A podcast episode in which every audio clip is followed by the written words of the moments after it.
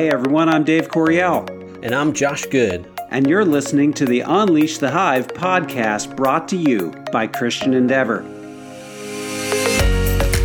At CE, we dive deep into intentional next gen discipleship and explore what it means to thrive in the midst of chaos. In every episode, we consider how to help young people live, love, and lead in a broken, chaotic, and distraction filled world. And we do all of this in seven minutes or less.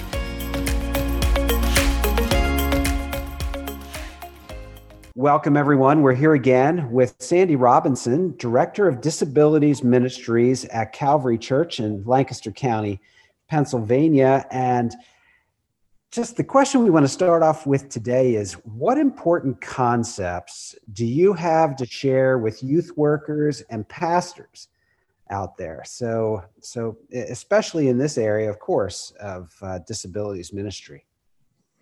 Sure. Um, I think we spoke a little bit before about uh, looking around our churches and trying to see if there were people with disabilities that were in our churches. And if you look around and you say, well, this isn't really a problem for our church because we don't have any youth that have disabilities in our in our church, and I would challenge you to ask why not?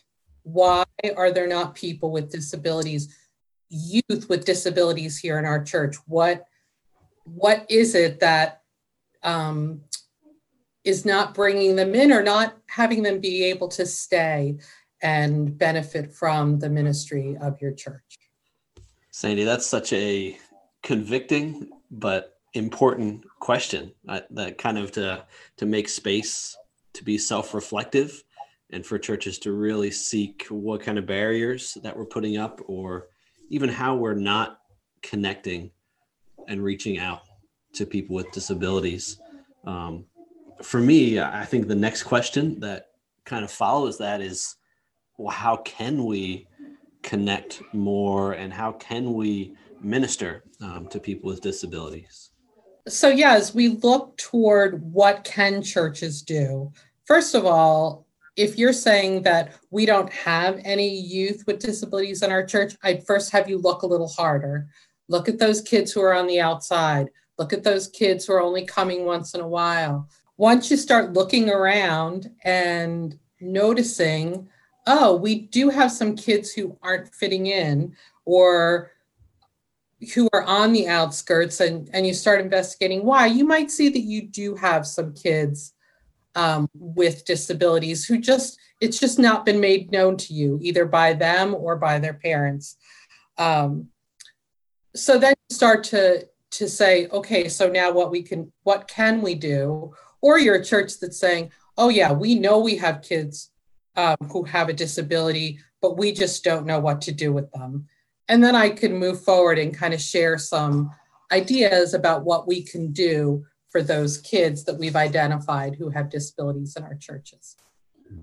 I love that idea of uh, if you don't have any youth with disabilities, before you go running out and trying to create a ministry that can attract them, take a better look at at who is already there because right. chances are there might be some people uh, right.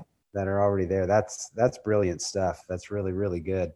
Uh, and then I think I think in the midst of this, I think we want to begin saying, okay, so so we do identify some people that have disabilities.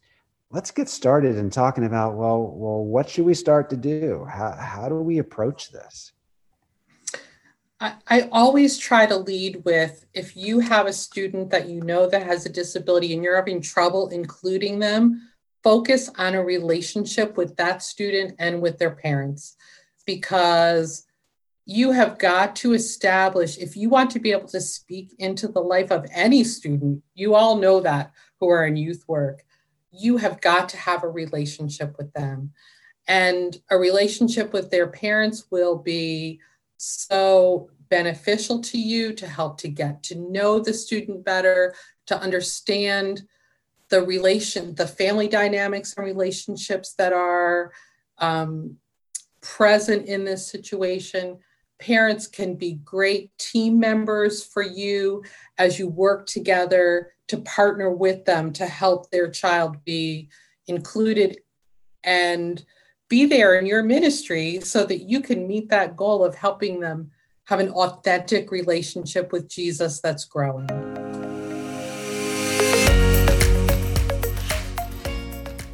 Thanks for tuning in to this episode of the Unleash the Hive podcast. For more resources, check out our website, ceworks.faith, and check us out on social media at ceworksfaith. Remember to be intentional as you disciple and unleash the next generation for God's glory.